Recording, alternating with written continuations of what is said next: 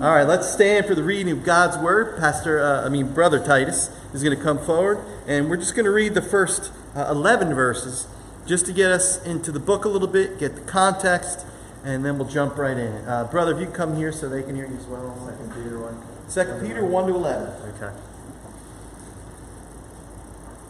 Simon Peter, a servant and apostle of Jesus Christ, to those who have obtained a faith of equal standing with ours by the righteousness of our God and Savior Jesus Christ. May grace and peace be multiplied to you in the knowledge of God and of Jesus our Lord. His divine power has granted to us all things that pertain to life and godliness, through the knowledge of Him who called us to His own glory and excellence, by which He has granted to us His precious and very great promises, so that through them you may become partakers of the divine nature, having escaped from the corruption that is in the world because of sinful desire. For this very reason, make every effort to supplement your faith with virtue, in virtue with knowledge, in knowledge with self control, in self control with steadfastness, in steadfastness with godliness, in godliness with brotherly affection, in brotherly affection with love. For if these qualities are yours and are increasing, they keep you from being ineffective or unfruitful in the knowledge of our Lord Jesus Christ. For whoever lacks these qualities is so nearsighted that he is blind, having forgotten that he was cleansed from his former sins. Therefore, brothers, be all that more diligent to confirm your calling and election, for if you practice these qualities, you will never fall. For in the ways for in this way there will be richly provided for you an entrance into this eternal kingdom of our Lord and Savior, Jesus Christ. Sends the reading of God's holy and inerrant word. Thank you, brother. You may be seated. All right.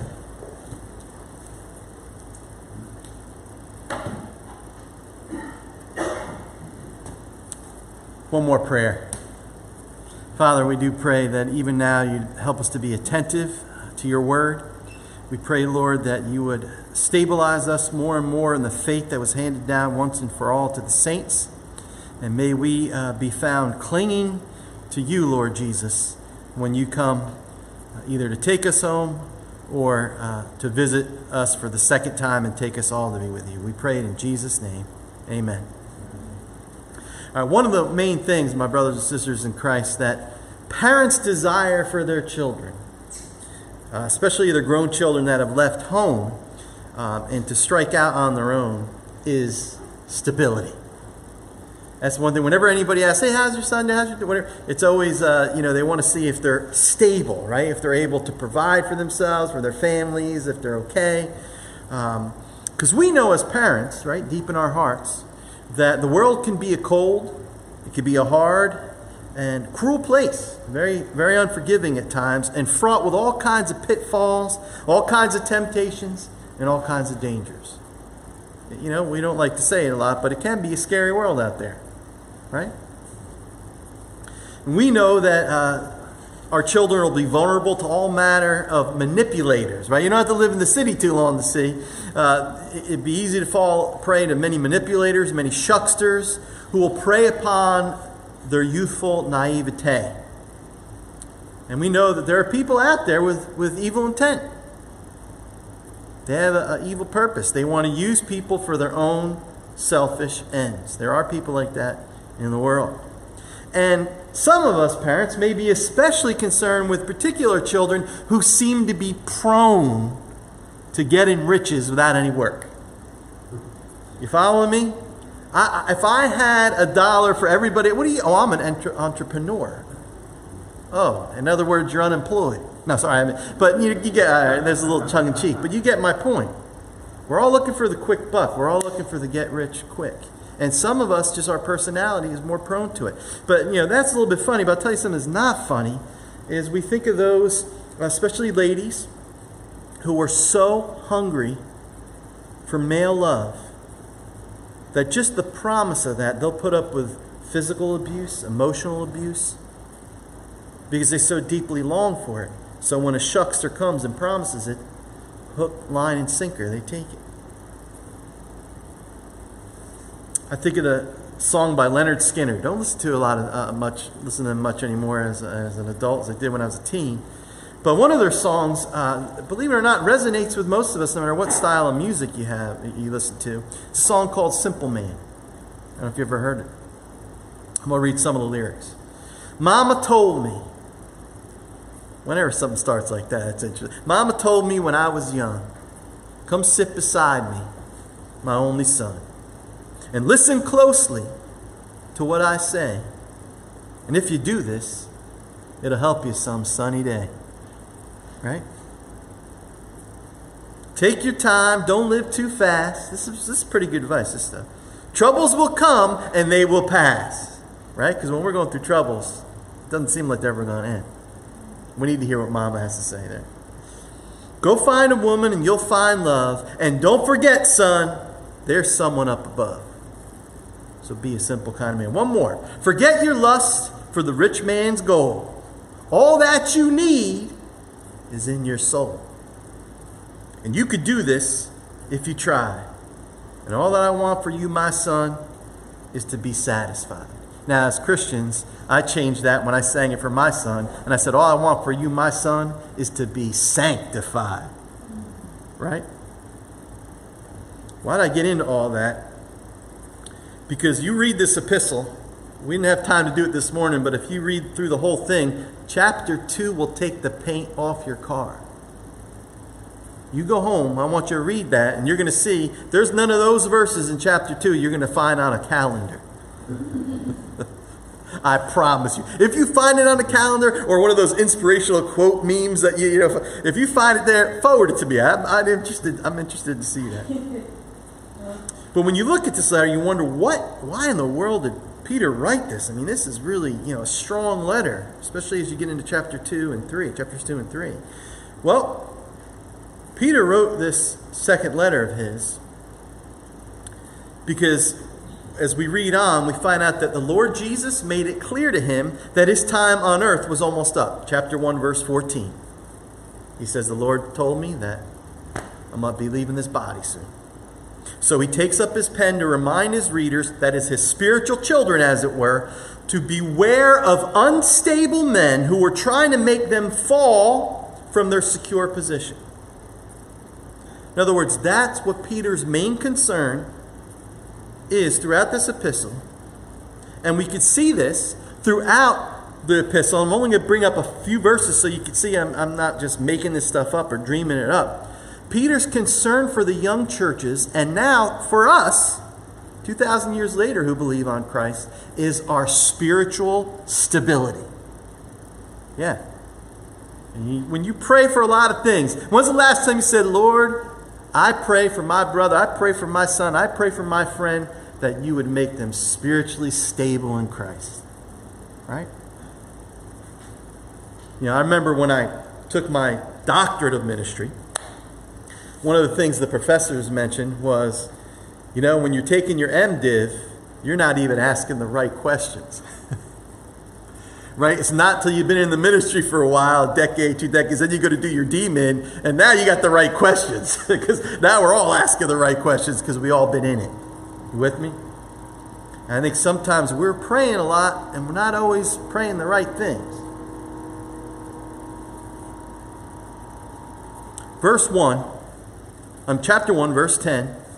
Peter says this Therefore, my brothers, be all the more eager to make your calling and election sure, for if you do these things, you will never what?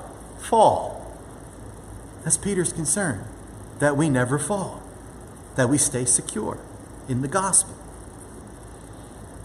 The false teachers he so vividly speaks of in chapter 2, which we'll be getting into in the weeks to come, were unstable themselves and they were trying to drag the young churches into their own instability. Look at chapter 3, verse 17. Therefore, dear friends, since you already know this, be on your guard so that you may not be carried away by the error of lawless men and fall from your secure position. Isn't that interesting? And the ESV puts it this way that, so, or, that you might lose your stability. You following me? In the verse before that, Peter explains that the one major flaw that characterizes the false teachers is their instability. Speaking about his fellow apostle Paul, which is interesting, I can't wait till we get to that, he says this His letters, that's Paul's letters, contain some things that are hard to understand. And all God's people say, You think? But notice this which ignorant and unstable people distort, as they do the other scriptures. And then here's the scary thing to their own destruction. Wow. Did you know Christianity is a religion both about deliverance and destruction? That's something we got to come to terms with as modern people. The good news is that Peter's readers, as we're going to see throughout the epistle, they're established in the truth already that's in Christ Jesus. But the bad news is that these false teachers were a real threat to the churches, and therefore they were not to be trifled with or flirted with. And I got news for you. Unfortunately, in the Church of Jesus Christ today, there are many false teachers, there are many false guides, there are many people trying to pull people away into things that are ungodly. It's not just about ideas, it's about where, because ideas have consequences, they affect how you live. Dick Lucas puts it this way The purpose of 2 Peter is twofold. This is important. To expose such false guides for what they were, hence the colorful diatribe of chapter 2 and more important still, to set before the churches the conditions of survival when doctrinal and moral perversions infiltrate their fellowship. See, it's kind of good to get right at the beginning of our study here to get the reason why Peter wrote the book so we can be on the same page is. One more quote from Dick, just so I could summarize it makes these a lot quicker. He says things very succinct. This is, this, is, this is what characterized the false teachers. Now, I want you to pause and drink this in because now you'll see we have them in our day and age. These false teachers didn't turn the evil man from his ways, rather, they strengthened the hands of the evildoer and then gave him false hopes for the future. Peace. All is well. Now I'm going to repeat that. These false prophets didn't turn people away from evil, they strengthened them in evil, and then they gave them false promises of heaven when they were really headed to hell. I know this isn't a fun topic. I know this isn't exciting. I know this isn't like, you know, hey, coming to New City, we're going to have a really cool sermon. Well, this is what you need to hear because God gave it to us.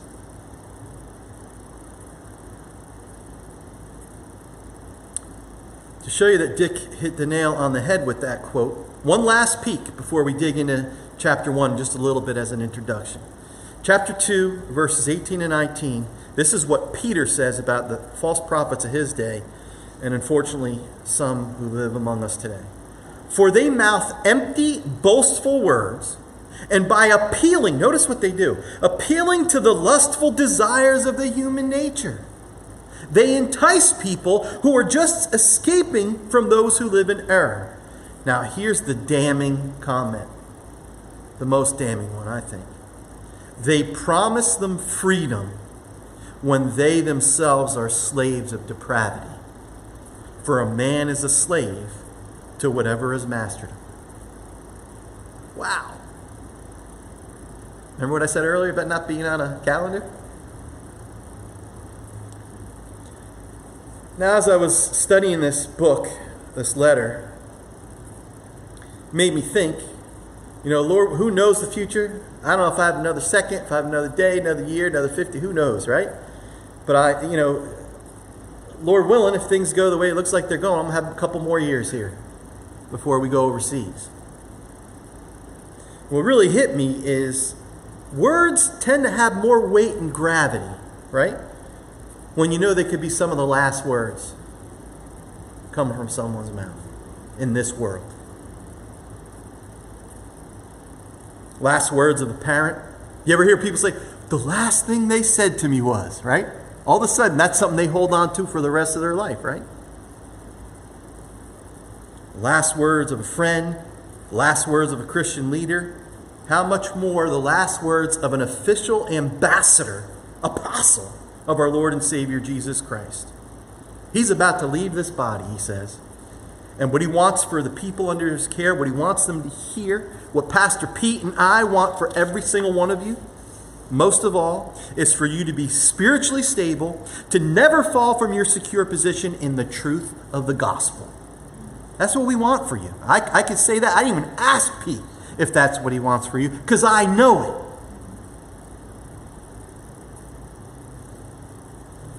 And the issue is this we want you to hold to the genuine gospel. Not my gospel, not Pete's gospel that we made up, not a gospel for anybody else in this city or anybody else online, but the genuine gospel. That means the apostolic gospel.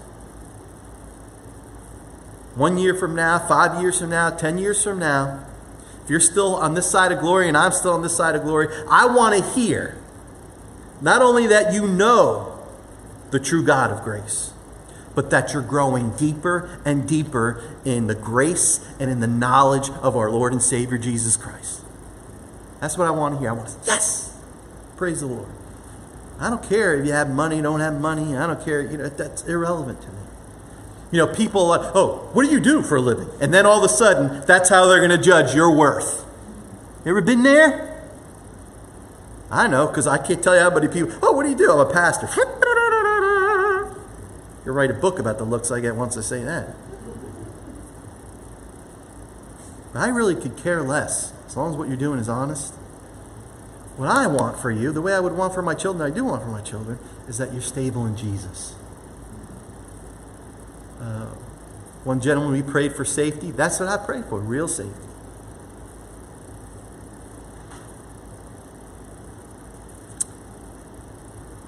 That's why we're going to begin this letter this, this morning. It's all about how to grow in who and what we know. Do you hear me? I want you to grow in who you know and in what you know. It's not going to be by listening to apostate, fallen teachers who promise freedom with some new twist on the truth. Right? Remember what Solomon says there's nothing new under the sun. But rather, it's going to be by going further up and further in to the knowledge of the Father and of the Son through the same apostolic gospel you received when you first believed. Can I get a witness, church? That message never changes. This is what we're going to see. We're going to spend a few more moments this morning. An official ambassador of Christ reminds us that we already have all that we need through our knowledge of Christ and what we need to add to keep us from being unproductive, in that knowledge. I'm going to repeat that. An official, an official ambassador of Christ, an apostle of Jesus, reminds us that we already have all we need. Don't listen to those false teachers through our knowledge of Christ. And then he'll tell us what we can add to our faith so that our knowledge of Christ will not be unproductive. I don't know about you, but that's something I'd want to know. These are secrets that are open secrets, as it were. So we're going to look at just a few things in our introduction. First thing I want you to notice in the text is that we have a message from a genuine apostle. Genuine. The real deal.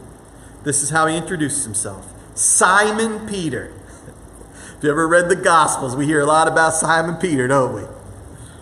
A servant and an apostle of Jesus Christ. I'm not going to spend a lot of time on this because it'll come up again and again throughout this letter. But suffice it to say that when Peter says, listen, when he says, I'm a servant of Jesus Christ, yes, it refers to humility. Yes, it refers to the fact he only speaks what his master has sent him to speak. But do you know what it really is? It's a title of authority. Because guess who was called the servant of the Lord in the Old Testament? Well, there are a number of them, but there's a big one Moses. Moses was the, the servant of the Lord. That meant God speaks through Moses. And you remember when they were complaining against Moses, and hey, was God only talk through you? You remember what God did? Oh, really? You going to talk to my servant like that? Maybe you remember. They became leprous. And these words mean so much to me, and they always touch my heart. God said, I have spoken to other people through visions in dreams, and many other ways, but I have spoken to, to Moses as a man talks to his friend.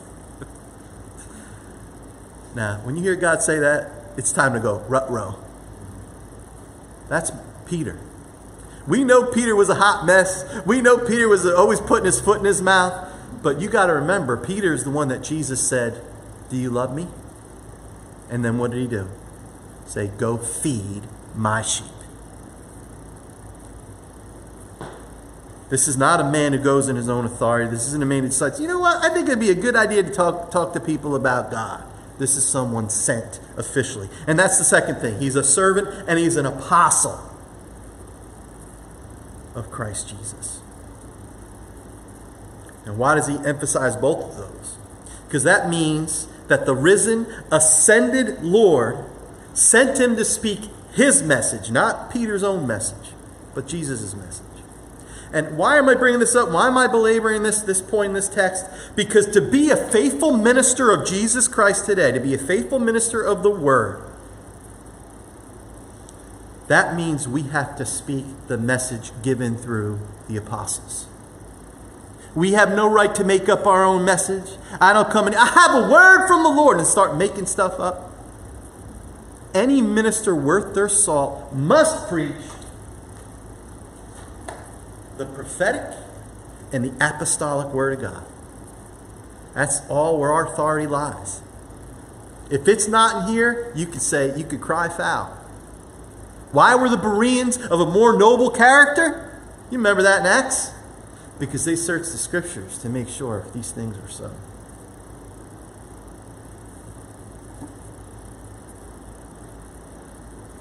See, here's the issue. Why am I bringing this up? You're all like, you know, pastors always get so excited about that. We've heard this a million times before. But here's the issue. What I just told you is boring, and it's old hat, and it's not new enough and tantalizing enough for false prophets. You follow me? It doesn't satisfy them, and it doesn't satisfy those with itching ears who don't like what they hear. They want to hear what they want to hear, and they'll keep going through different passages until they get what they want to hear. You follow me? But as, as pastors, preachers, and teachers, we expect to be rewarded when the chief shepherd appears, if we want to hear, Well done, my good and faithful servant, then we have to make sure we preach nothing more, nothing less than the apostolic gospel. And as believers, we got to make sure we, we stood up here. Case right before that great, uh, crazy uh, alarm thing chased us out of the building for a little while, what did we just do? We just said, I believe in one holy Catholic, which means universal, by the way, and apostolic church. Right? Paul says the same thing. He says that the church is built on what? The foundation of the prophets and the what? Apostles.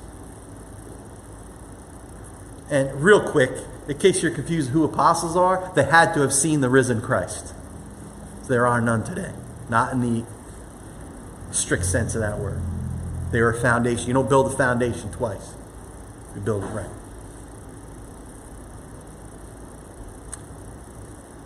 One last word about the false prophets in connection with the true apostles. Uh, Richard Bauckham puts it this way Perhaps they saw themselves as rather daring young radicals trying to clear a lot of traditional nonsense out of the church. Leave it to the devil, my brothers and sisters, to deceive people thinking that it, into thinking that an ancient warmed over heresy is some cutting edge modern message. That's the irony. I, know some of you are looking at me like, this isn't relevant. We've had people in our own fellowship that are now completely apostate. And we've seen the carnage. We've seen the broken families. It's hurt our church and some of the, the folks who had gone away make the comment, we're, we're behind the times, our church. We're not progressive. See, here's the issue imitators and imposters will always try to discredit the genuine article, right? Fakes always go up against the real thing. But Peter was just that. He was the real thing. One sent by Jesus Christ himself to preach and teach his gospel to his sheep. We can read all four gospels to learn more about Peter's story as one of the original 12. And, and, and, you know, I don't know about you, but when I read the gospels, when I hear them preached, don't you imagine what it would have been like to be there? How special to be with Jesus when a lot of these things happen. But Peter says something, that's the second thing Uh, I want to point out from the text briefly this morning. Peter says something next that's truly astounding. He not only says that he's a genuine apostle, but he says that you and I, if we're in Christ and we believe the gospel, we have the same genuine faith that he does. That's right, the faith that he had 2,000 years ago, the intimacy that he had with Jesus through that faith, you and I have it today. This is what he writes to the recipients. To those who, through the righteousness of our God and Savior Jesus Christ, have received a faith as precious as ours. Or in the ESV, it's more like equal to ours.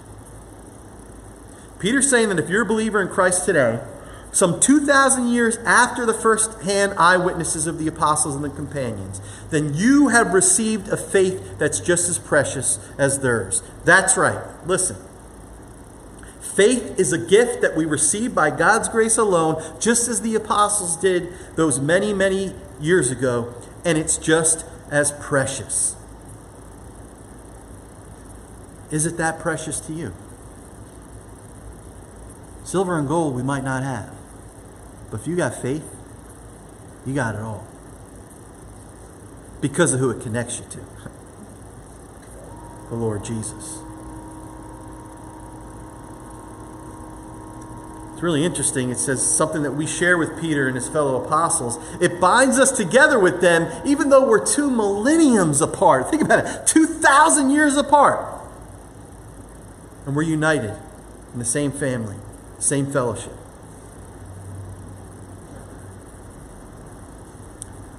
What Peter's saying is we have the same genuine knowledge of Jesus and the same special relationship that the apostles did. In other words, listen, brothers and sisters, there's no second class citizens in the kingdom.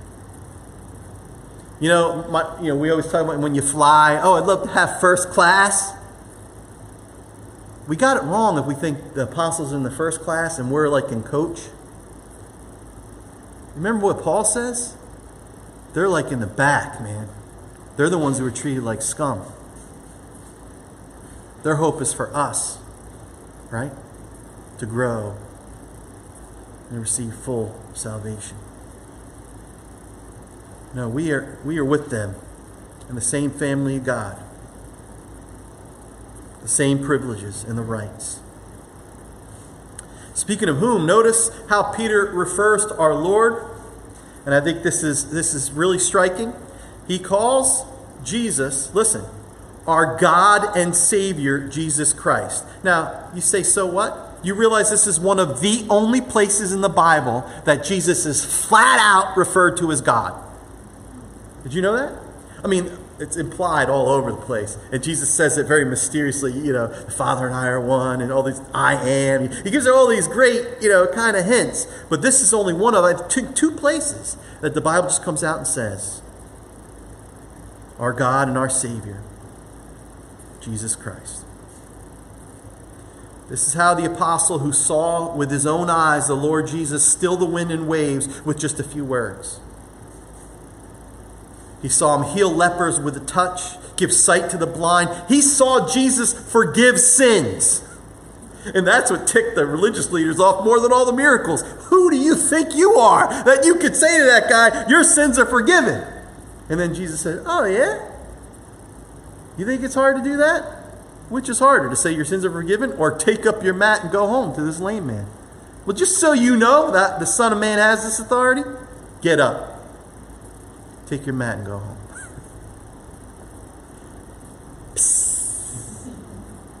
Peter saw this stuff with his own eyes. There's a reason Peter boldly proclaims the full deity of Jesus right from the get go in this epistle. What is the now? I want you to think for a minute. What's the main thing almost every single cult denies? The full deity of Jesus Christ. He was a good man. The Christ came upon him. Well, I mean, they get really creative. Or he was, this is my favorite one. I think C.S. Lewis couldn't stand it either. He was a good teacher. Jesus wasn't merely a teacher from God, he's God come to teach. Can I get a witness?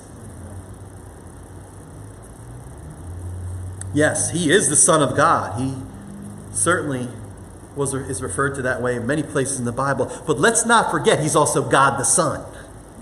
You can reverse that. He's the Son of God, but he's God the Son. Just like the Father is God the Father. Peter wants his readers and us to always remember that we received the faith as precious as the first generation disciples through, now listen to this one, the righteousness of our God and Savior, Jesus Christ. So Peter's not only emphasizing the deity of Christ, listen now, I'm going to start preaching. He emphasizes the righteousness of Christ. Because you didn't receive the faith you received because of your righteousness. Hello? He did not come to call the righteous, but sinners. So we know you didn't get it because you, you're good. But there's more to it. There's more to it than that. I think Peter's bringing up the righteousness of Jesus because he's contrasting it with the false teachers who not only have a bad message, but their lives stink to high heaven. That they're not righteous. And he wants you to know you receive this faith through the righteousness of Jesus. Listen, because here's the thing how many times do we hear people emphasize free grace, free grace, free grace, and then we see a license for them to engage in all manner of wickedness? Remember, people accuse the Apostle Paul of teaching that, and Paul says, God forbid. Right? Shall we sin that grace may abound? God forbid. And it doesn't mean don't preach grace because some people abuse it. It just means preach it rightly. And what Peter wants us to see is we've been rescued from sin, not to live in it anymore. We've been given this knowledge and we've been saved through the righteousness of Jesus. Listen. You remember the story of the woman caught in adultery. You all remember that, right? Does anyone condemn you? No, Lord, she says. And he says, What? Neither do I. Go and leave your life of sin. But we don't remember the story about the blind man after the Lord healed the blind man. Oh, see, you're like, I thought that was going to be the end of the story. He finds him later in the temple. And he says, Go and leave your life of sin, Jesus says to him. Listen, lest the worst thing happen to you. Okay, the other one was more touchy feely, right?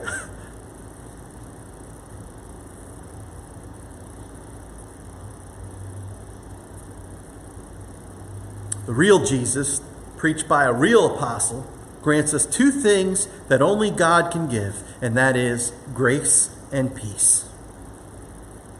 You get that? Grace and peace can only come through the one who made peace on the cross for you and me. And the one who gives us God's unmerited favor. Listen, here's the thing. When, when you think about grace be upon you, unmerited, be, unmerited favor be upon you, what we, let me flesh this out a little bit for you. There are people that I know, that I've seen throughout my life, who long for the approval of their parent or long for the approval of a spouse or some uh, authority figure. And their whole lives they'll long for it and never get it. What we have as believers in Christ Jesus, but as a free gift, unearned, not because we deserve it, we have, listen, listen, church, we have the favor of God. We have His approval in Christ Jesus.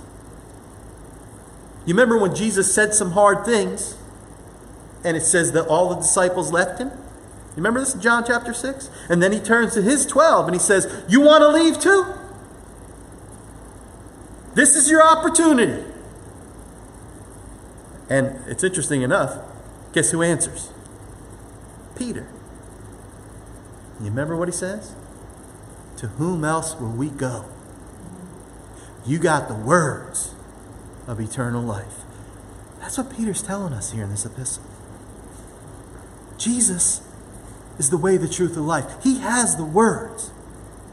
Don't let anybody trick you or deceive you into thinking they got something better or uh, uh, developed from that.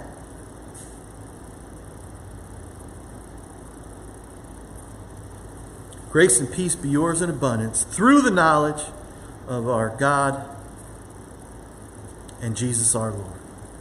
Now, like I said, I'm going to leave a cliffhanger, but I do want to mention the third thing. I'm just going to mention it in passing and get your appetites whet because this has all been an introduction. But the third thing we have is a genuine knowledge of God. That's the whole ball of wax. Because in the bottom, when it comes down to it, those Jesus sends away from his presence on that great and terrible day, he's going to say, What? I never knew you. So, knowing God and Him knowing you, you think that's important? It's gravely important.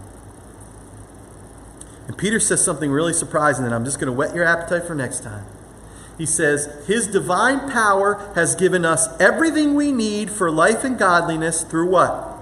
Through our knowledge of Him who called us by his own glory and goodness. I'm going to close with these last words. If you're a believer in the Lord Jesus Christ this morning, you have everything you need already in the gospel and in Christ for life and for godliness. Now, some of you, I can't believe I'm this old that some of you may never saw this movie, but The Wizard of Oz. Well, there's a song called The Tin Man by this band America. And it always intrigued me. It goes like this You know, Oz never did give nothing to the Tin Man that he didn't, didn't already have. If you're a believer in Christ, you already have God. Father, Son, and Holy Spirit. He is yours. The Holy Spirit lives in you. Jesus reigns in your life. Nobody can give you more than that. Now we're going to see Peter ends his epistle by saying, Grow in the grace and in the knowledge of our Lord and Savior Jesus Christ. We can grow in it, but we already got it. Brothers and sisters, we got to grow in who we know, but we're also going to grow in what we know. Because we're going to see next time there is stuff that we need to add to our faith to make sure we're not unproductive. Now that's interesting. We have all we need, and then he says add. I'm going to leave it there. And we'll see what he means by that next week. Let's pray. Father, we thank you for the good news of Jesus. We thank you that you saved us through it. We thank you that the blood of Jesus, its power never, it never loses its power. And Father, we know that we long for our disciples, we long for our children, we long for our friends, we long for our spouses, that they would be stable, that they would be stable in their faith, not turn to the right or to the left, Lord, that they would not be tossed about by every wind of doctrine, but that they would mature in you, Lord Jesus. We pray that for ourselves, we pray that for our brothers and sisters in Christ, and we pray that the same message we bring to our neighbors and friends and outreach, that we, until the day we die, would grow deeper in it, Lord Jesus, because we know the full wisdom and righteousness and glory of God is found in you alone, Jesus. Help us to continually remember that and take the words of this great apostle, these last words of his, this last letter, to, to our deep in our hearts. We pray it in Jesus' name. Amen.